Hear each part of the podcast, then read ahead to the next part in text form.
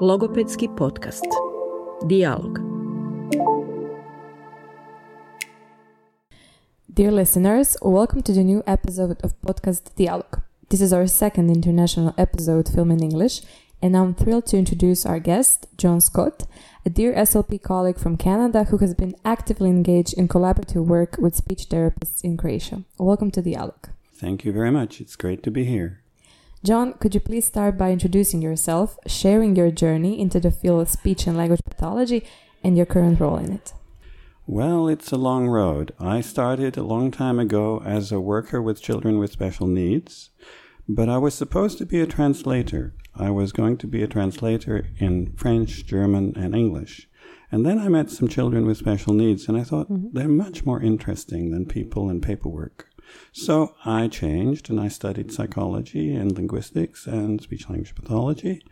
Wow, all of three. yeah, yeah. Well, one after the other, and worked at night. And like most normal people, you know, do everything you can.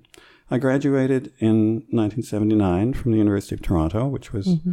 at the time one of the best programs in Canada, not just because of the professors, but because of the practicums. You were able to go to all the different centers in Toronto and all the different hospitals and all the different special needs centers. And, and it was really a, a much more practical program than, say, some of the other places in, in Canada because you had access to these experiences. And so when I went to work, I, I got in my car and I drove about 5,000 kilometers west and started work in a school district which was integrating special needs kids mm-hmm. for the first time. And that was a very important goal for me because I wanted to include everybody and I wanted to help children who were having difficulties um, with augmentative and alternative communication, for example. I think the first workshop I gave was how to build a switch. And um, it sort of went from there. I worked in the north of Canada for quite a long time. And then I worked in the south of Alberta on an outreach team, which was a very good way to go and meet people where they live. I remember one farmhouse in the middle of nowhere with a child with Down syndrome. And these are all experiences that are precious because you go to people where they live and they are very happy that you show up. Uh, yeah. One of the major rules in my career was show up. If you're present, mm-hmm. they're present. Anyway, I went off after that, went back to British Columbia and worked for the same school district for about, I don't know, 30 uh, something years, 25 years maybe. I can't remember. And uh, I was working in a lot of different schools across um, rural and urban areas. So we had a lot of uh, deprived kids as well as mm-hmm. rich kids. We had kids from many cultures. We were also multiculti, as you say now. And uh, it was always interesting to work with people who had different understanding of our profession and different expectations. And um, when I came to sort of retire, my wife and I, she's Croatian, as you know, mm-hmm. um, decided that we would try to do something six months here and six months there. And that didn't work because my punica was very ill and we weren't able to organize our life the way we wanted. Mm-hmm. But I have been coming here since I think maybe 10 years, maybe 11, uh, presenting about stuff I was doing. I was, I was doing some stuff with autism at the time mm-hmm. and some stuff with stuttering. And uh, each year I've tried to bring resources and books and a few stories, and probably too many stories, and uh, talk never ab- enough stories. Don't worry. uh, t- talk about real people and, and real situations and I think experience is the best teacher. So all I do is share some of my experience. Amazing. So there is a really long career behind you, actually. It seems so. I'm a bit surprised. Uh, but we're actually very, very curious to hear how did your collaboration with Croatia begin? Ah, well, first of all, I married a Croatian, which is a good way to start. And then uh, I was familiar with Marta Ljubicic because my wife had done some of her work with her years ago when she worked at Suvag. Mm-hmm. Uh, Maria worked at Suvag for 10 years, so she is very connected with Zagreb. And that was before she emigrated to Canada, uh, davno, davno. And so we, uh, we would come back to Zagreb on holiday. And one year we were in uh, Sabunike, near Zadar, where Marta has a vikendica, and we were sitting outside and I showed her some of my work that year with a new autism test. And she said, Oh, this is interesting. Do you want to come and present about this in Thurid in October? And I said, Oh, that's a nice idea. Why not? So I came and presented at Hooded, and then somebody from ERF came up to me and said, Nice to meet you. Why don't you come and present this at ERF? And I've been coming back ever since. So it started on a beach, actually. Actually, it started in Marta's garden, yeah. The, the world is an interesting place. Marta studied in Heidelberg, and I worked near Heidelberg. And so we both spoke German to each other for the first couple of years. And then Marta learned English, and I learned some Croatian. So now we talk mostly in Croatian. And what actually motivated you to engage in such an international exchange of knowledge? I've always been pretty international. Um, I have an Irish grandfather, I have a Belgian grandmother, I have connections across Europe, and even though I've worked most of my life on the west side of Canada, I've always come to Europe, and mm-hmm. I've always been connected to Europe, possibly because of my languages, and lately in the last so many years because of Maria. And so I feel personally connected to Croatia, and I know from her experience that in the past there were no resources, and if there was a good new book, it was at the home of the professor, and you had to mm-hmm. go knock on the door and ask if you could borrow it because she had the only copy. Yeah. And so I said, well, okay, maybe I could just bring stuff to the library at F and make sure that it stays there.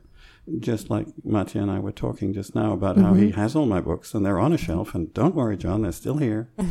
and that's very important to me. I want students to have access to materials and books and not have to go knock on anybody's door.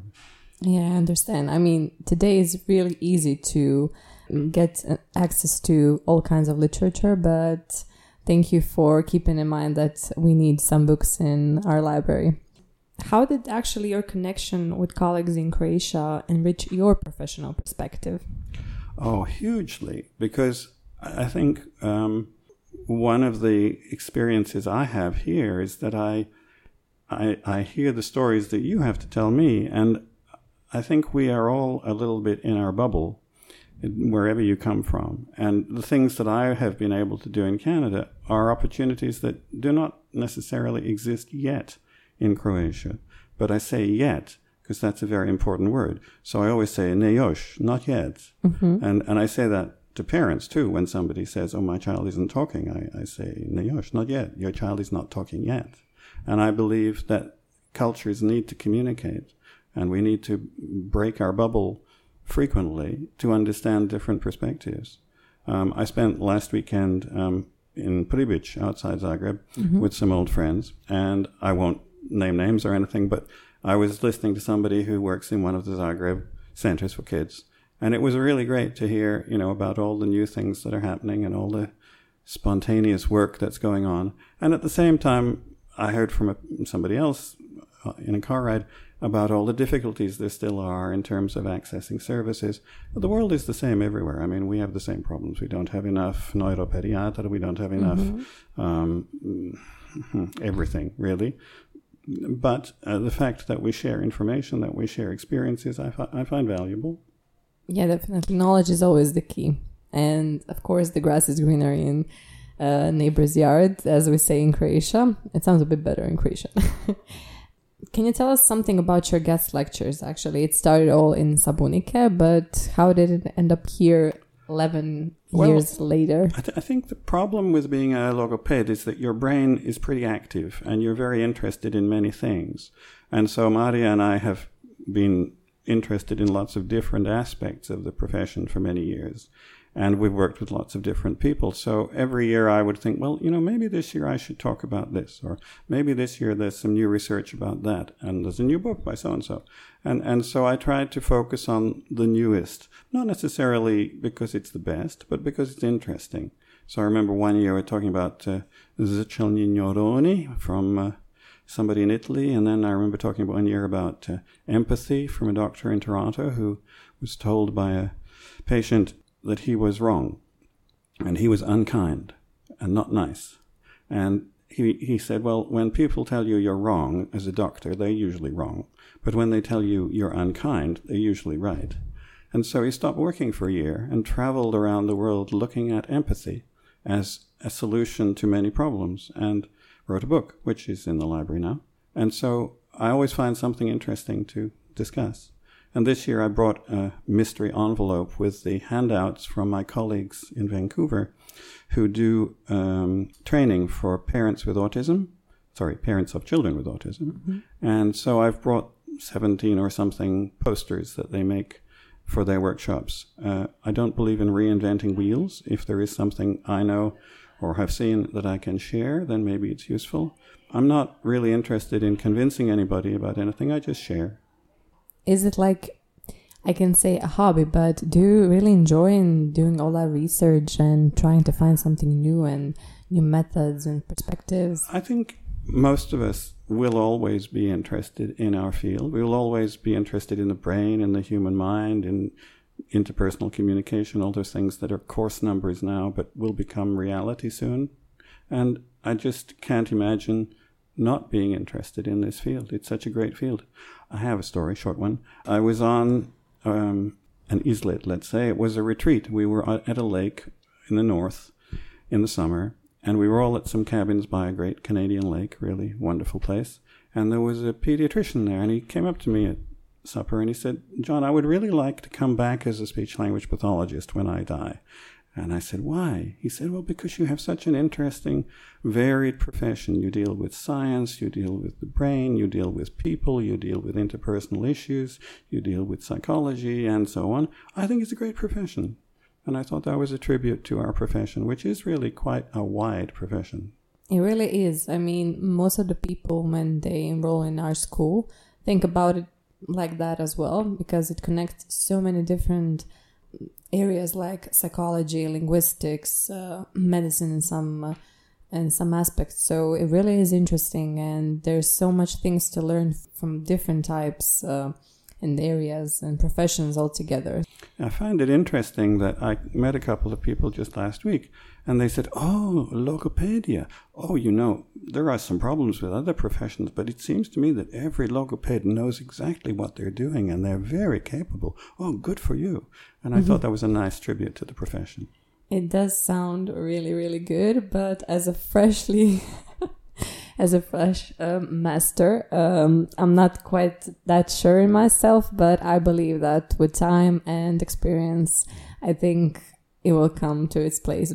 I think it's true also that the people who join this profession are a very select bunch. There's a lot of people who want to be a logoped, and there are not enough places in any country. So anybody who wins the lottery and becomes a student of logopedia anywhere in Europe, anywhere in the world, has a feeling that they are lucky and that they must apply themselves and work hard.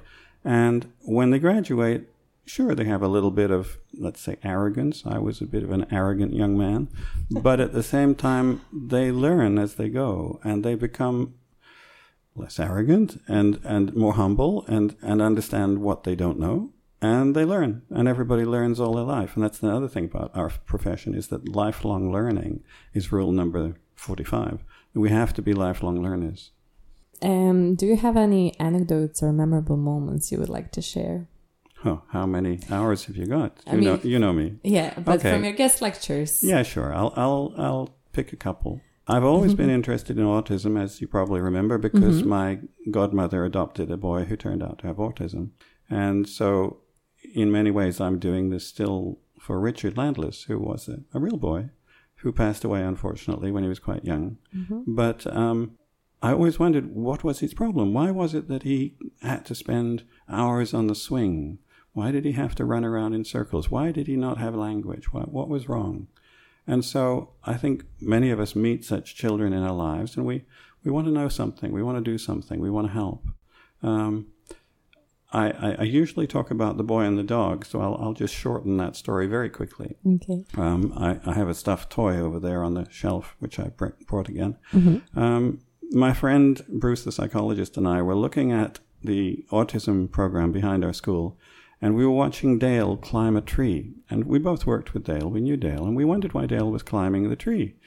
And it turned out that the new psychologist had arrived with his dog, and he brought his dog into the classroom for, let's say, pet therapy. It was probably very good for all the other kids, but uh, Dale had a phobia about dogs. So every time Len showed up with the dog, Dale climbed the tree. And this was a behavioral psychologist, so he immediately instituted a program of behavior modification to help Dale deal with the dog. It didn't work. and it started to snow. And Dale was still climbing the tree every time Len came to work with the dog. And so Bruce went up to him and he said very quietly, You know, Len, there's a solution to this problem. And Len said, Oh, really? Another behavior program, different reinforcement schedule, maybe more rewards. No, take away the dog. Take away the dog. And then you won't have a problem. And it was a great line, and I, I say it many times because so many children that we deal with they have problems, but we have made those problems for them. Mm-hmm. And so very often we have to look at what is the problem? Is it that the room is too busy? There's too many noises, too much light, no space for the child? What, what is the dog in this room and can we take it away? So that's one of my stories. But can you share any more? Oh, sure. Um, I like little people who are different. And I think that's maybe another thing about our profession. We have a very high tolerance for curious kids. And every year there's always one. And Lyndon is my other favorite. He, uh, he came to kindergarten, which in Canada means you're four years old. And he put all the dinosaurs across the room, the little ones, in a line. And he wouldn't let any kid touch them, and he wouldn't let any kid cross the line. And he wanted this line across the room for the rest of the day. And it was a big problem. And so I went in and I met Lyndon and I said, mm, that's a Stegosaurus, isn't it? He said, yes, and that's a T-Rex and that's a Diplodocus and, and, and. And of course he was autistic. He hadn't been diagnosed yet, but we got him diagnosed. And we arranged things so that Lyndon had room, a room to go and work in, which was quiet. We had him, we found him somewhere to put the dinosaurs. We, we, we followed his lead, as they say, and we, we worked with him, not against him and he became much calmer and much quieter. And one of the things I taught him was that he wasn't alone. He had friends in his classroom, but he didn't know their names. He always just picked one child, as if the others were invisible. And I said, You know, you have another 24 friends here. Let's take so and so today.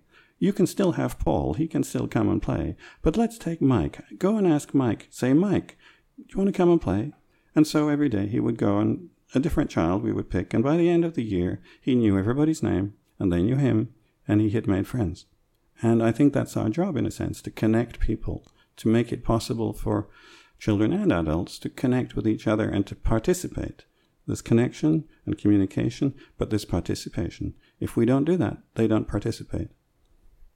I just love about speech and language pathology just that exact thing connecting people and connected with uh, people around them their families their friends and their surroundings and being able to do so i don't know it feels so so fulfilling. Yeah. Definitely. And since you have connections to both croatia and canada could you highlight any distinct qualities or approaches in speech therapy you've noticed in each country? Which differences and similarities you actually noticed I think things are changing everywhere. What I find interesting is that um, when I first came, the students would tell me, oh, that won't work in Croatia. And the example was an Australian program for stuttering therapy called Lidcombe. Lidcombe is a piece of Sydney, a bit of Sydney, and uh, they have a very interesting international consortium of trainers who train people around the world to deliver programs to parents of children who stutter who are very young the children, not the parents. And so I came and talked about Lidcombe, which I used and used, and and so the audience, the students said, "Oh no, no, John, nobody will ever do that in Croatia." I came back four years later, and there had been several workshops here in Croatia. There'd been a book published by. Uh, mm-hmm. Uh, Susanna Jelcic I think. Mm-hmm. Can't remember her name, sorry. Uh, with Mark Onslow and uh, the other people from the conference. And so each year now, that team almost every year comes to Croatia and holds workshops for people. And nobody is saying that won't work in Croatia anymore. I find that very encouraging that we can say, oh, that won't work. And then as time goes by, we find, oh, maybe it will work. And there are, I think we all have mental blocks in our head. We have Berlin walls between our ears, mm-hmm. and we think something will never work. And I think if it's good and it works and you can produce the evidence, then it will work. Um, another story, perhaps. My favorite client from Lidcombe was a little girl called Carmen, and I'm sure that you heard that story. I have a painting on my wall from Carmen, uh, and she painted it just after she stopped seeing me. And I said mm-hmm. to her mother, I didn't know Carmen was a painter. And her mother smiled and said she wasn't. After she started speaking smoothly, she started painting. And we have 40 paintings on the wall.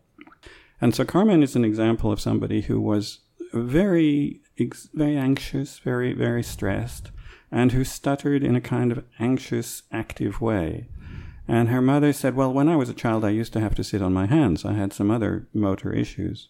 But I said, Well, we can, we can help Carmen. It's okay. And so Carmen, once we had used the program, which is a parent training program, I won't go into it now, um, you, you saw a little girl blossom. And I would say to her, I, I checked in on her regularly afterwards. I said, So what did you do with all those bumps? Lidcombe calls them bumps. And she said, Oh, I threw them in the sea. I put them down the toilet. I stuffed them in the garbage. I gave them to my brother. I got rid of all the bumps. I don't have bumps anymore. And that was a wonderful way to explain her, her life. Yeah, that, that really sounds uh, cool. She dropped them in the ocean or in the toilet. I love that uh, association. Oh, there was another detail about that. I mm-hmm. went to see her the next year, and I said to the classroom teacher, I have to see Carmen for a minute. I just want to do a checkup. And this teacher said, What for? I said, Well, because Carmen stuttered quite badly, and I helped her, and I just want to see if she's still fluent. And the teacher said, She never stuttered. No, no, no, she never stuttered. She's absolutely fine. And I said, No, actually, you haven't read her file, have you? And of course, no, several teachers do not read files. So now I say, and I have said this here in Zagreb, take a video, make a video first, so that if later on somebody says, you didn't do anything, nothing happened, this kid never stuttered, you can say, actually, watch the pre video and the post video, and you will see and hear the enormous difference that a good logopedica can make. I just can't believe that sometimes we have that ability to really, really maximize someone's quality of life. And I wanted to know, um, and maybe our listeners as well, uh, what can SLPs in Croatia learn from Canadian ones and vice versa? Okay, good question. Um, I think it's really important to be mobile.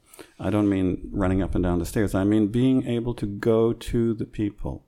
Uh, I just came from Rovinj, and Rovinj has opened a center for early intervention in the old Martin Horvat Hospital. And they have a team, and they are doing wonderful things. And so, in a sense, they have brought services to the people there, so that nobody has to go to Pula or, or Zagreb or anywhere else. And I think that we have to think where are the people, where are their needs, and can we go there? I spent a lot of my life driving around uh, rural Canada going to people and I think that is a model.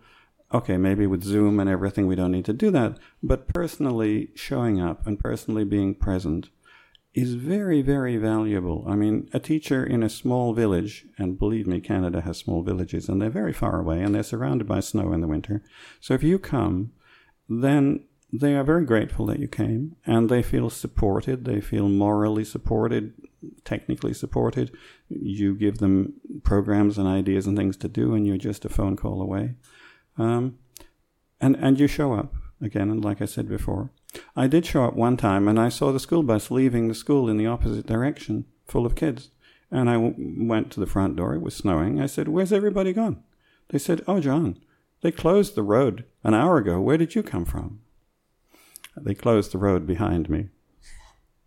No way.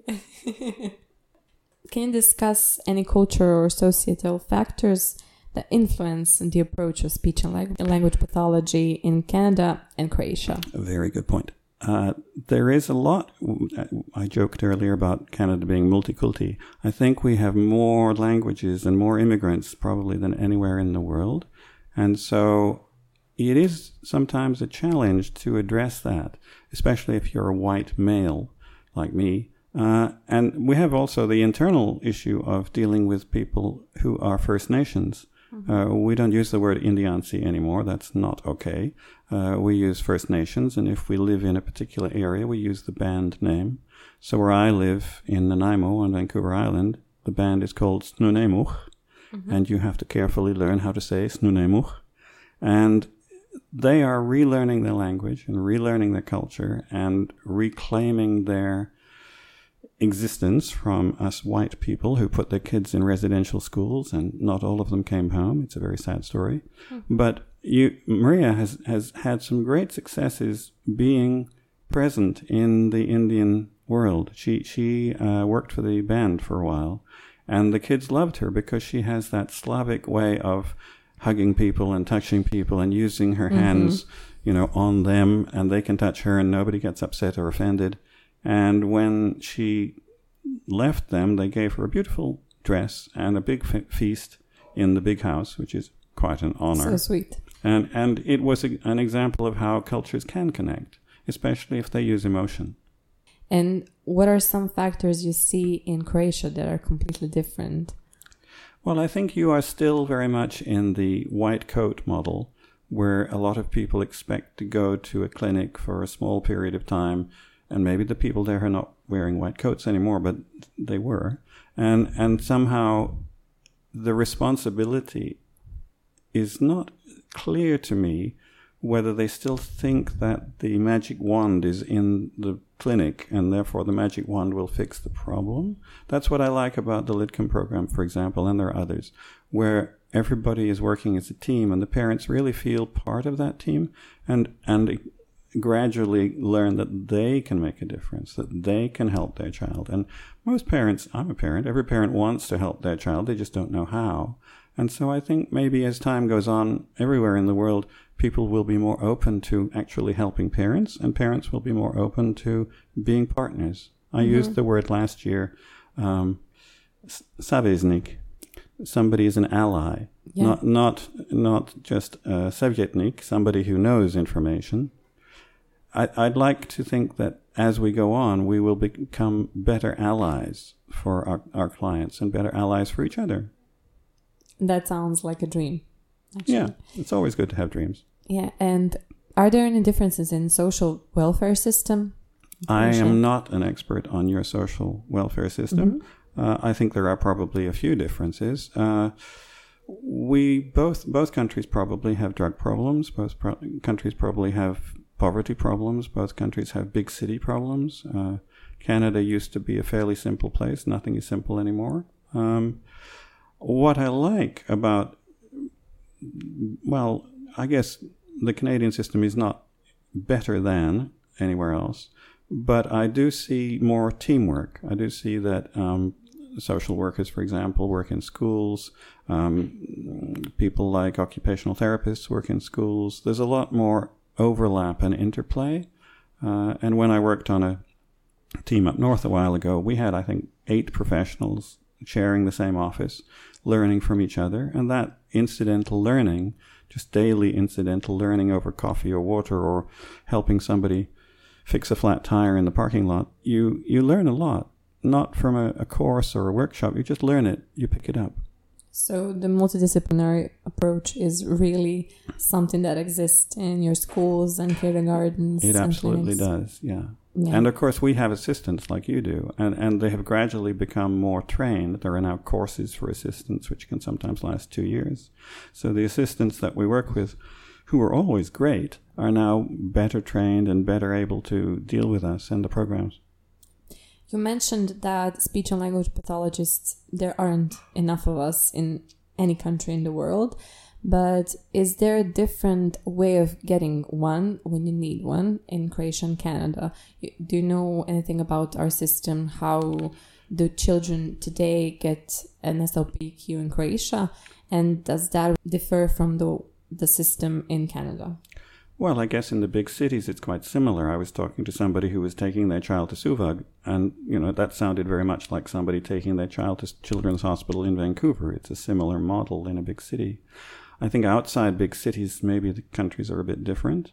Um, we have problems attracting uh, people to work and stay. Like when I first came to Canada, to the north, sorry, northern Canada, there were Americans, there were Australians, there were Croatians. I, I worked with somebody called Bojana Kukic from Rijeka for a long time. So there were a lot of um, different cultures, different SLPs from different places. And that was great. I think, um, just like you are experiencing Croatia now, every second konobar is from another country. You don't have enough of anybody. So that's similar. I I wanted to just mention something about international cooperation. It is now possible for speech pathologists, speech language pathologists from New Zealand, Australia, the United Kingdom, Canada, and the United States and South Africa and maybe one or two other countries I've forgotten that speak English and train us in English, there is an agreement. You can work in any country and you can travel to the other country and work much easier than you can, say, from here. So I have this dream that one day a Croatian speech language pathologist will go to London and take a master's or a PhD and then go to Canada. That sounds uh, exciting and interesting. Maybe someone will report to this, to your idea. And how does public perception and awareness of speech therapy differ in Canada and Croatia? How does that impact our profession? Well, I think we have May as Speech and Hearing Month every year, and we have a big campaign of public information. And so there is a lot going on every May. It may seem strange to just do it once a, a year, but it does matter because you can then focus media and focus public attention.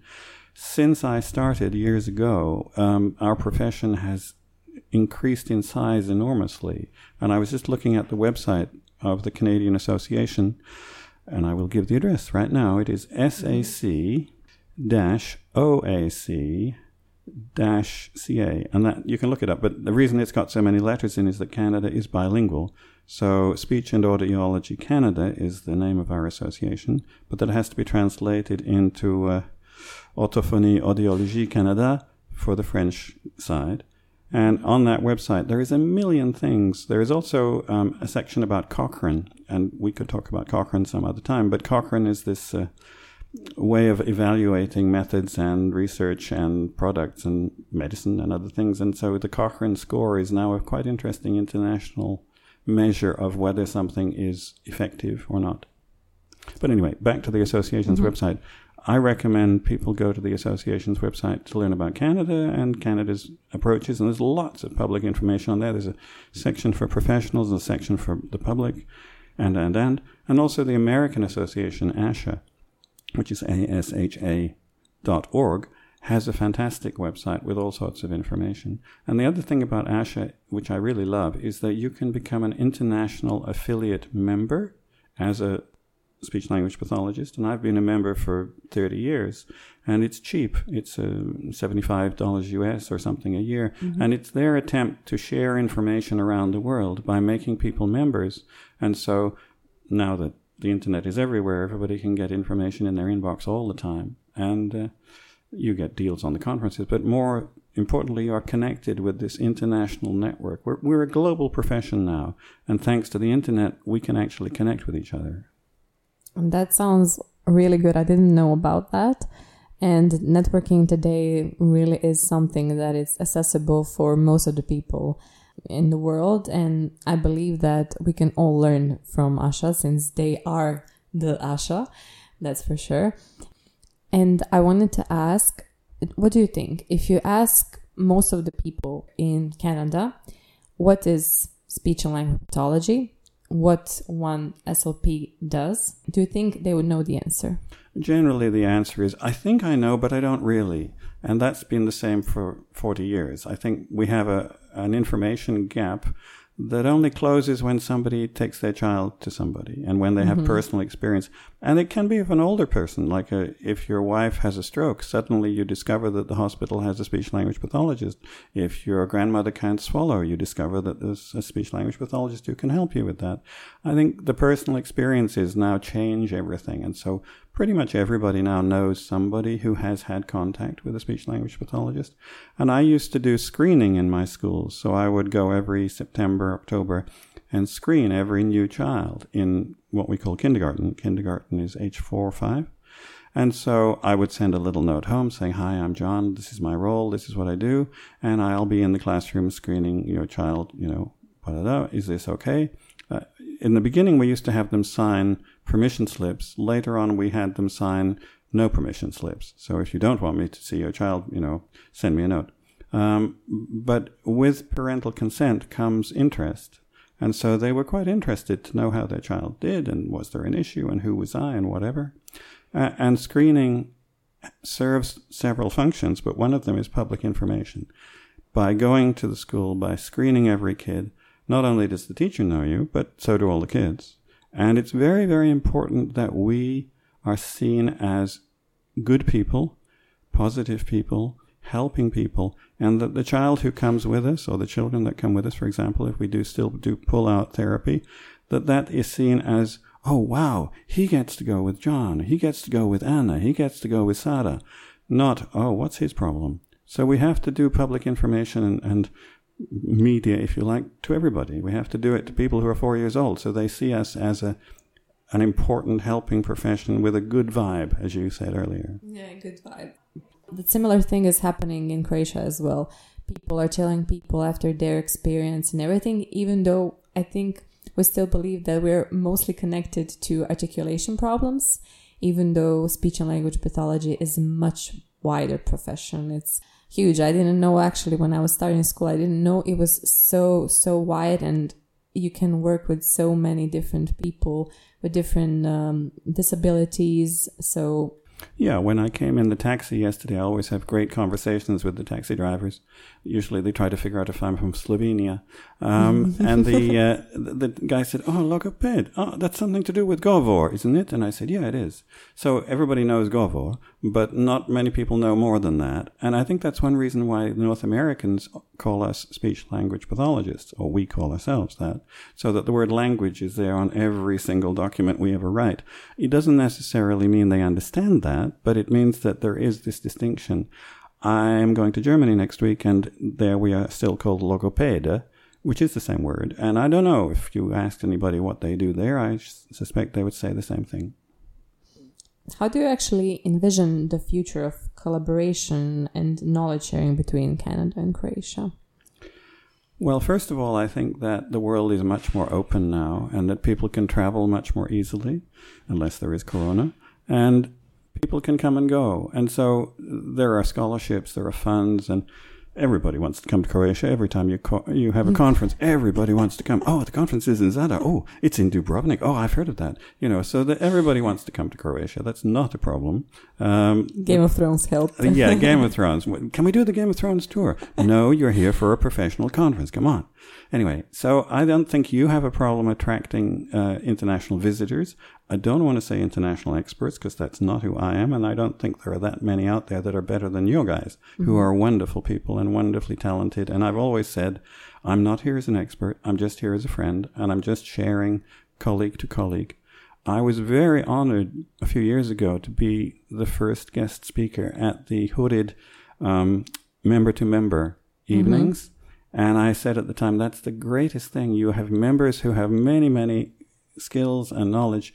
You just have to connect. You just have to find time and a place and a way to connect people who would love to connect with each other but never have time, like us. We never mm-hmm. have time. And, and so now I think there are many different ways. I love this podcast because I'm sitting here in this room now, but this podcast can stay and I can go. And we have access to all these wonderful ways to, to connect with each other now, which I think is great. I mean, that's our general idea behind podcast is actually connecting and sliding into public uh, space, and anybody can access our episodes in every part of the world. Yeah.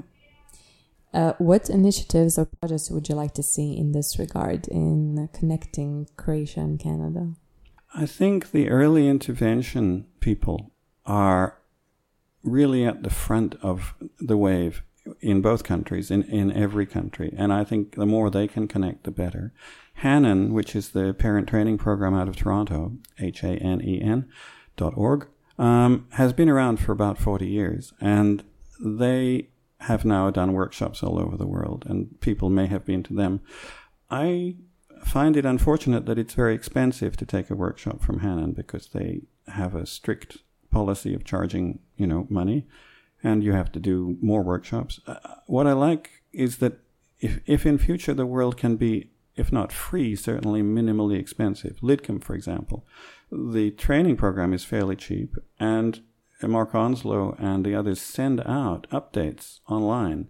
So often it's not even funny. I go, oh, another update from Lidcombe for mm-hmm. free from Australia. And I think that that's a great sign for the world. You know, if we can keep connected, keep up to date, learn new things, and there are so many little details. Like I, I speak German, so I was reading the uh, the work of somebody doing Lidcombe in Germany with immigrants, and they were talking about the cultural problems that they have trying to teach parents that they can actually be therapists and that it is their role to be therapists if they want to be, and how in, in some of the Turkish communities or other communities in Germany that's tricky because they expect a kind of McDonald's approach where you mm-hmm. come in the door and you get your burger and you leave. And they don't expect you to be asked to help train. And Lidcombe is all about training parents, not training children. So uh, I think there are these multiculti things mm-hmm. going on around the world, and I think they're great. I think it was Einstein who said that the definition of insanity is doing the same thing over and over again and expecting different results. So he was right. Mm-hmm. Um, Portugal is a leader in rehabilitation for drug cases and drug issues, and Vancouver is now studying Portugal because Vancouver has a lot of problems, and the Portuguese model takes a long time, but it may be the solution that Vancouver needs. So there's an example of international collaboration. That's really cool.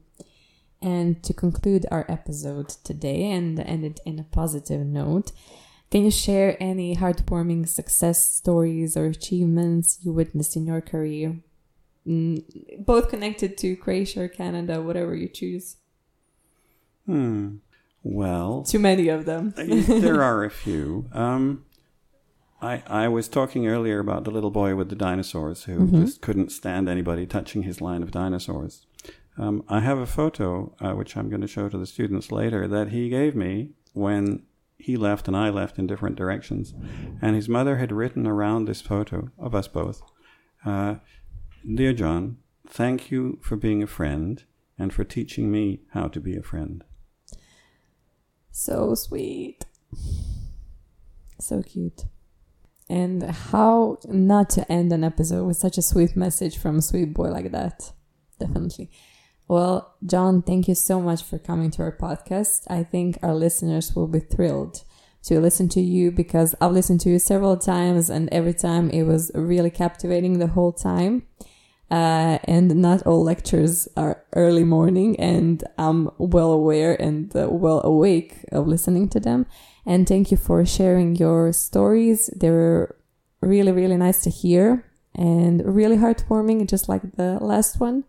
And hopefully we will see again and you can maybe come again in our podcast and we'll find some other topics to talk about, I'm sure. Thank you very much. And thank you, Croatia, for giving me a very interesting last 10 years. That was our podcast DijaLOG and our episode with John Scott, and uh, we'll be hearing you in the next episode. Thank you for listening.